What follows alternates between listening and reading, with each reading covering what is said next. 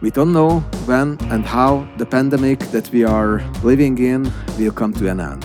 But we surely know that it will clearly change European societies, institutions, uh, both on the level of the European Union and on the level of the member states. Also, it will change international cooperation and transatlantic cooperation. This situation can lead to, and already leads to, political and economic cataclysms all over the continent. I'm going to discuss these changes today with Eric Jones, who is a director of European and Eurasian Studies and professor of European Studies and International Political Economy at the Johns Hopkins University Bologna Policy Center, School of Advanced and International Studies.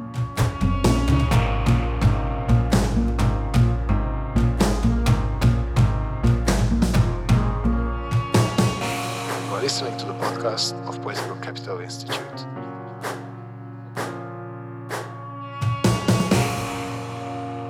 Eric is the author of four books. Uh, his most recent book is a collection of short essays called The Year of European Crisis Ended. He published it in 2014. He is editor or co editor of more than 20 books or special issues of journals related to European politics and political economy. Professor Jones is a frequent commentator on European politics and political economy in leading journals and newspapers, international media as well. He's a co editor of uh, Government and Opposition, a very authoritative political science journal. Jones, as a US citizen, has lived in Europe for the last 30 years. He's married with three children. I'm Peter Krekó, Director of Political Capital Institute in Budapest, and we will discuss Italian politics, European politics, and economics, and US politics and the future of transatlantic relations as well. All of that from a bird perspective, reflecting to the historical times we live in. My plan was to spend April at the Bologna Policy Center, where we could have discussed all these issues in person. Uh, but right now we have to discuss it via online because these plans have uh, been shipwrecked. So my first question, Eric, would be that uh, where are you and how is life there? well, thanks, Peter. It's uh, it's great to have the opportunity to talk with you. I'm I'm in my apartment in the middle of Bologna, Italy. Uh, I'm I'm living in the historic center of the city, which is absolutely beautiful, uh, but it's freakishly empty right now and has been for weeks. So I'm ready for this this period of staying in the house to come to an end, even though I realize how important it is. Uh, interestingly, what we could found so far in in polls and and in in the news that we can read that uh, despite of the fact that Italy is the country that has been um, hit hardest by the crisis, it seems that uh, its political impact are not totally self-evident in the sense that it rather led to a kind of uh, rally around the flag uh, effect in the sense that uh, the popularity of Prime Minister Conte is on the rise, and it seems that uh, the party preferences have rather frozen. What do you think uh, can be the impact of the pandemic on Italian politics, on the uh, middle run and on the longer run?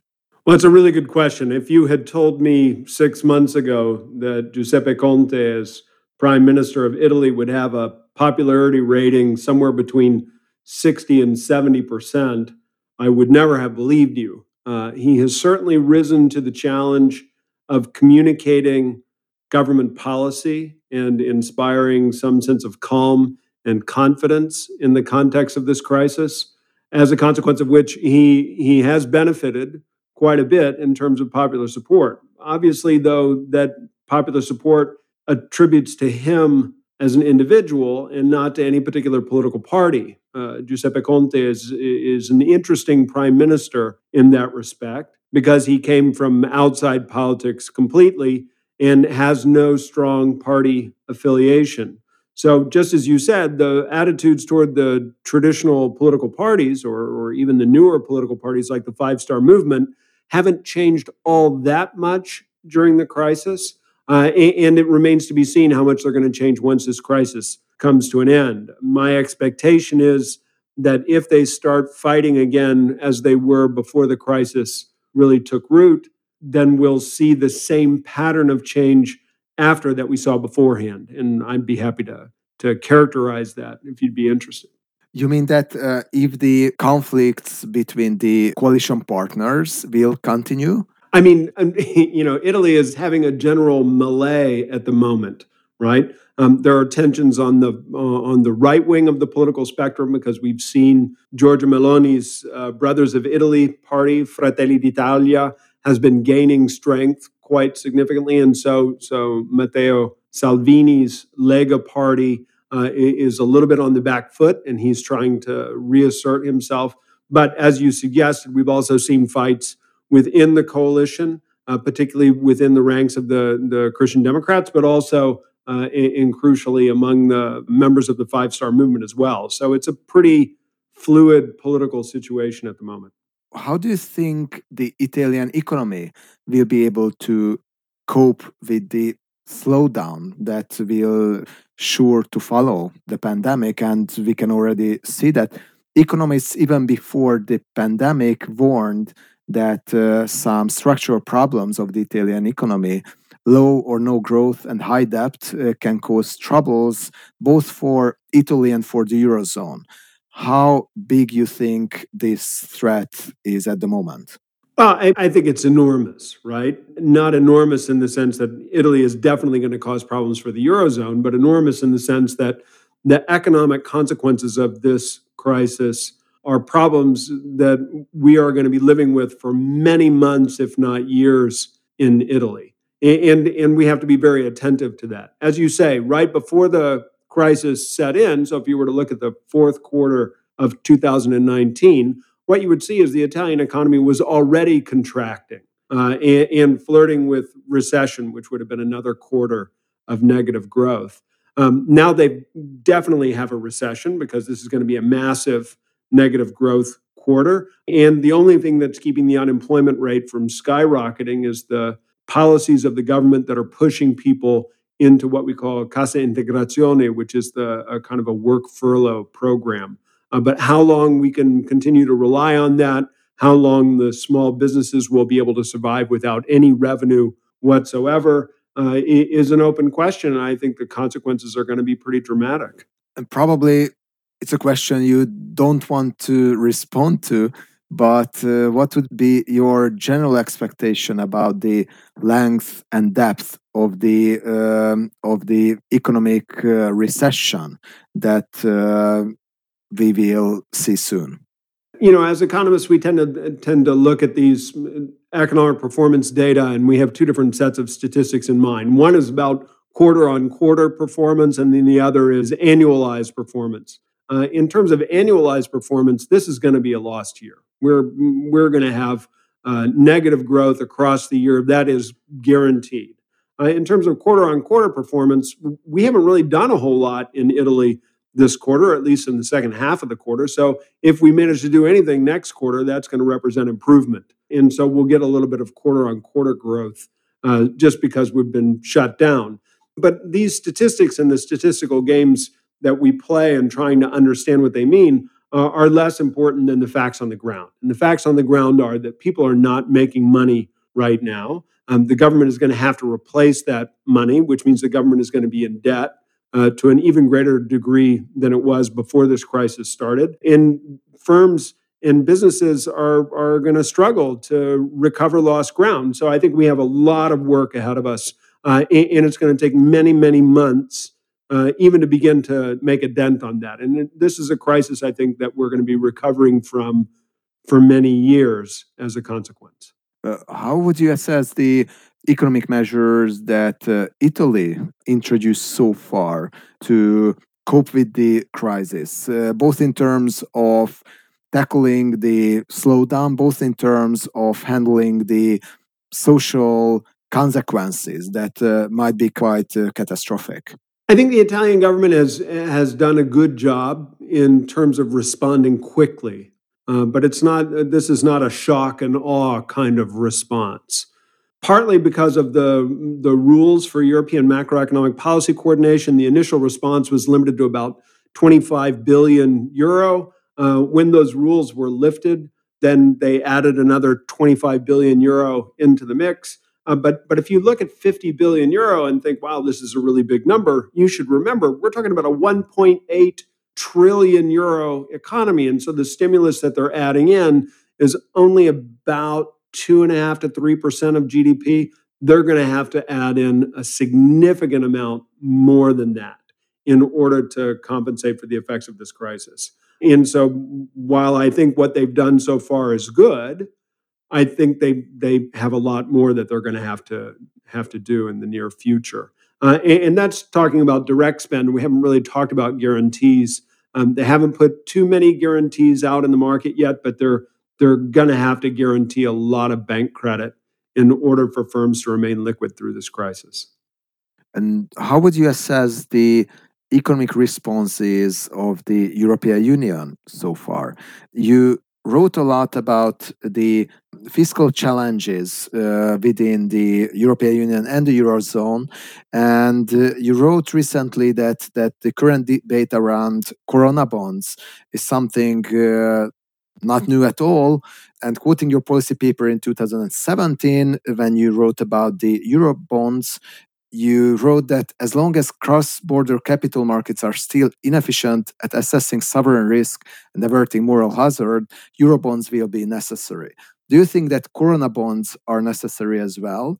And uh, uh, how much are you afraid that the current pandemic can uh, give new momentum for the how to say northeast debates that we could see after the 2008 2009 crisis. So it's interesting. I mean these are these are all really good questions. In terms of the the general macroeconomic response of the european union uh, it's been pretty poor i'll be honest with you. Partly because the european union doesn't have a large budget so it's not organized well for a generalized macroeconomic response uh, partly because the, the mechanisms for macroeconomic policy coordination across countries are not designed to coordinate macroeconomic stimulus, but rather to coordinate uh, consolidation. And so, in that sense, we haven't really seen a coordinated fiscal response at all. All we've seen are, are national fiscal responses. Some are more impressive, some less. The monetary response is more impressive, but, but it had that significant hiccup in the middle of it that resulted from some bad communication uh, on the part of the European Central Bank's new president, um, but also because of the overreaction uh, to that communication in the markets. Uh, now we have a good policy from the ECB, but that policy is is at best going to going to blunt the impact of the crisis and hold the potential for financial market speculation at bay. Uh, it, it's not going to alleviate all of the problems that we face. And, and indeed, even members of the governing council of the ECB are quick to admit that we need a fiscal response, uh, that fiscal response uh, that I just talked about. Um, now, then the question becomes okay, how can we generate a, a, kind of shock and awe fiscal response that really responds to this crisis? Uh, and this is where the debate about corona bonds and euro bonds becomes important. We used to talk about euro bonds from a market technical perspective uh, because we we made arguments, and I, I'm using the plural here because there were many different economists taking up many different parts of this debate. Uh, but we made arguments that focused on the need for having a common risk-free asset to prevent movement of capital from one country to the next from having really bad effects on, on the performance of those countries that the capital evacuates, right? Uh, which is what happened to Italy in 2011. That's a very different debate from the debate we're having about Corona bonds now. Um, what we're talking about with Corona bonds now is not about creating a common risk free asset. What we're talking about is just creating an instrument that allows governments to borrow at very long maturity at a very low rate of interest. And the only way we can do that is to make sure that every government participates in guaranteeing the debt. Now, it doesn't mean that every government has to pay back every other government's debt. Uh, what it means is that if Italy uses this Corona bond to borrow money, Italy pays back the money that it borrows. But in the markets, the fact that other countries are involved in the same instrument uh, lowers the cost to Italy uh, uh, of borrowing with this instrument. So it makes it easier for Italy to pay it back. If they could introduce this kind of Corona bond, uh, every country that wanted to could have access to it. Uh, they would assume the responsibility for the debts that they incur, but those debts would be uh, much more affordable and they would be repayable over a much longer term. And that would make it possible to bring much more money to bear in the present to respond to the crisis. And that's why this Corona bond proposal uh, is so important. It's not the only way you can achieve that objective, but it is one way that you could achieve that objective as a consequence of which it deserves careful consideration before being discarded. What do you think about the impact of the pandemic on the overall EU budget talks at the moment? So probably a bit too early to tell, and uh, and it's a very general question. But uh, to make it a bit more specific, uh, do you expect that the epidemic can rather increase the redistribution on the EU level and, and the EU budget uh, as it as if I hear you well, it rather should in the sense that there will be more need for fiscal stimulus and more need to provide help for member states to each other or will it rather lead the EU in a direction where the individual member states too busy with their own problems to to deal with, especially the more wealthy ones, will be more reluctant to put uh, more money in the EU budget? I think that's the sixty-four thousand dollar question. Um, and the the answer really is that there are voices inside the commission that are looking to do more ambitious things. You'll see the commission has just recently proposed to create a fund to help underpin unemployment insurance across member states. Um, so there are voices in the commission that want to do more ambitious things with the budget. But let's not forget the budget is a share of output. Output is going to decline. So the amount of resources that are available are going to be diminished. Um, the, the budget is not just a share of output, but the budget also originally factored in a contribution from the United Kingdom that we now know is going to be missing. How long it's going to be missing or when it's going to go missing uh, remains a slightly open question because they may need an extension to negotiate uh, the, the final stages of their withdrawal. Having said that, there's still money that needs to be filled in the next seven year financial framework. Uh, and we were having a hard time doing that before the crisis. Now that there are all these other competing priorities and fiscal resources are stretched, I think it's very difficult to imagine a situation where people sign up readily to a more ambitious European budget. I could be wrong on that point, but it strikes me as unlikely. And as a consequence, I think what we're going to see is greater reliance on national fiscal responsibility rather than uh, a more ambitious European fiscal policy per se. And that's if they can come to an agreement on the multi multi-annual financial framework at all. Uh, I, I, think it's going to be a very difficult negotiation. It has been a very difficult negotiation, and, and where and how that negotiation finally lands remains to be seen. What do you think um, about the current conflicts between EU member states uh, over fiscal issues, over perceived reluctance uh, of some countries to provide help uh, to others. Is it something that uh, that is rather natural in these um, challenging times, and we could see many of such debates uh, after 2008 2009 or or you think that the european integration as such is in bigger danger now than than before. On one level it's it's only natural right? When you when you think about it this this horrible crisis that we have is a global pandemic but global pandemics don't express as global problems they express as local problems right? I mean that you get a disease that breaks out in a particular local community you get specific hospitals that are overrun you have a specific medical staff that need personal protective equipment. So if, if you think about it the way it expresses itself this crisis you can understand immediately why people are are instinctively retrenching. And not just in europe. Look at the united states and what you see is that the united states has a federal government but it's expressing itself right now or it's acting as 50 state governments instead. So I'm not I, am not as frightened by the fact that Europe is going that way as I think many of my colleagues are. Uh, who expected greater European solidarity. Having said that, I do believe that, that there are things they can do in common and should.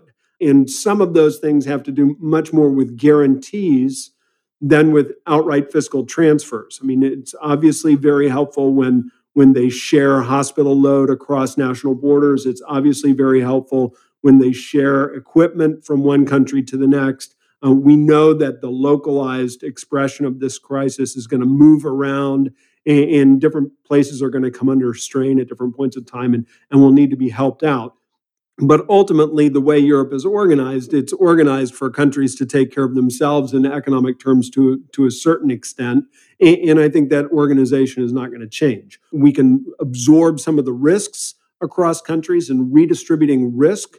I think is an important thing that all Europeans should be focused on, uh, but redistributing income is something difficult to do inside countries, let alone across them. Hope you will prove right in terms of uh, the non-extraordinary nature of this of this current crisis and that uh, things will uh, go back to to normal probably when uh, all these problems are are over which we don't really know where it's going to be but uh, yeah we can be rather optimistic in the sense that uh, there were really horrible scenarios about how the EU will fall apart in about 2008, 2009, and then happily it did not really happen. As a last question, I would like to ask you about uh, the future of transatlantic uh, cooperation. How do you see that? There were a lot of um, negative uh, coverage of the alleged steps, for example, of the US administration trying to buy up uh, equipment and uh, having special contracts with European companies that are uh, producing defensive equipment for for the uh, coronavirus. Also, there were a lot of conflicts between the European Union and the United States even before the pandemic. How do you think that the uh, transatlantic uh, cooperation and transatlantic conflicts can change as a result of, of the current crisis and pandemic? The transatlantic relationship has been changing for quite some time. And I think it, it, it would be a mistake to believe that this particular administration is somehow uniquely responsible for that change. This administration attracts a lot of media attention and popular attention as well. Uh, and, and, this administration does things that are, are very difficult to understand within the context of what we imagine the traditional transatlantic relationship to look like. But even after this administration finishes, whether it's at the end of this year or five years from now, uh, even after this administration finishes, the relationship between Europe and the United States is going to be different. Uh, and, and that difference is partly a function of the fact that the United States is focusing much more attention inward on itself, and partly a function of the fact that Europe is less of a partner in an instinctive sense uh, than it used to be. Uh, and, and, I'm not saying that as a criticism of Europe. I'm just saying that for American policymakers, they don't think instinctively we've got this big problem in the world. We're going to go to the Europeans and figure out a way that we're going to respond to it. They think instinctively there's this big problem in the world. Are we going to respond to it or not? And if we are going to respond to it, who can help us? And, and Europe is somewhere on the list after they ask that second question. That's not how the transatlantic relationship was set up at the end of the Second World War, and it's not how it operated for most of the Cold War period. It's not even how it operated for the early decades of the post Cold War, but it's certainly uh, how it's operating right now. And I don't think that's going to change. The crisis isn't adding to that, but it certainly is revealing it to many people who haven't observed that transformation up close. A very last question. What do you think about the opinions that uh, we can hear frequently both in Europe and in the United States that the uh, cure for the virus shouldn't be more severe than the virus itself. And uh, Donald Trump said something like that, but many European politicians said it uh, as well. Uh, do you think that uh, the current responses and lockdowns and uh, curfews that we can see all over the Western world uh, will have more dramatic impact on on uh, societies than probably the virus itself. Uh, do you have any strong opinion in terms of are these measures are rather pointing to the good direction or they are exaggerating the threat? So the presumption is that there is some way to respond to this virus without suffering economic consequences, right? And that, and that we can distinguish between health consequences on the one hand and economic consequences on the other. Uh, I think that presumption is flawed, right?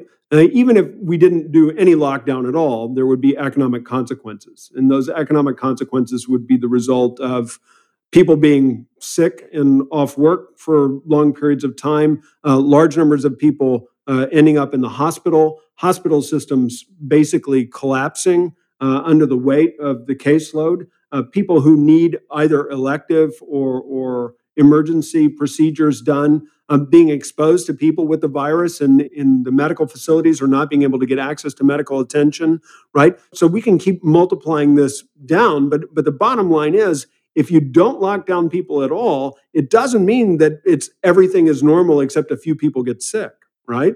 Uh, and, and, so when you factor in all the different consequences of not locking people down, then you start to think, well, okay, it's going to be devastating either way, but but there are fewer people who die. We don't wipe out our medical system, and we're going to be in a better place to recover if we actually lock people down. And, and that's why a lot of these countries that have experimented with the quote unquote uh, herd immunity theory have retreated back into lockdown mode, the most obvious being the United Kingdom. And they've done that because as you face the harsh reality of the calculations involved, uh, you realize that this is the least costly way um, that we can go about it, right? Now, it doesn't mean that we can't make even the least costly way of going about it less costly, but less costly means getting more upfront compliance with the policy because the quicker you extinguish the spread of the disease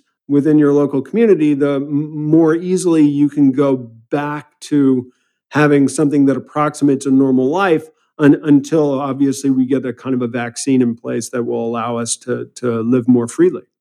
Sweden's probably, as I see, the uh, last country that tries to experiment with this solution, uh, go along more or less normal and try to yeah, uh, get stronger via this kind of herd immunity.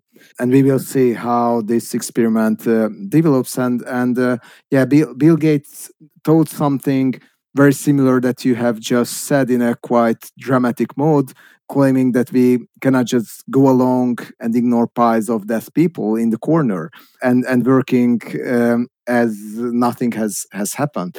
So we really do hope that uh, all these measures will finally we proved to be successful in tackling uh, the virus. And there are some promising numbers already uh, coming from Italy that uh, we hope will prove to be a trend. And uh, this um, this tragic uh, period of Italian and European history will sooner or later come to an end. Eric, thanks so much for discussing all this uh, with me and hope to see each other probably in Bologna in in a few months or or in the autumn or or sometimes. And uh, wish the best for you and for your family. And for you peter thanks a lot for making the time to talk with me. I really enjoyed it. And for the audience stay tuned for further podcasts. We will cover the pandemic and its political and social consequences from many more aspects with uh, many more interesting speakers. Goodbye.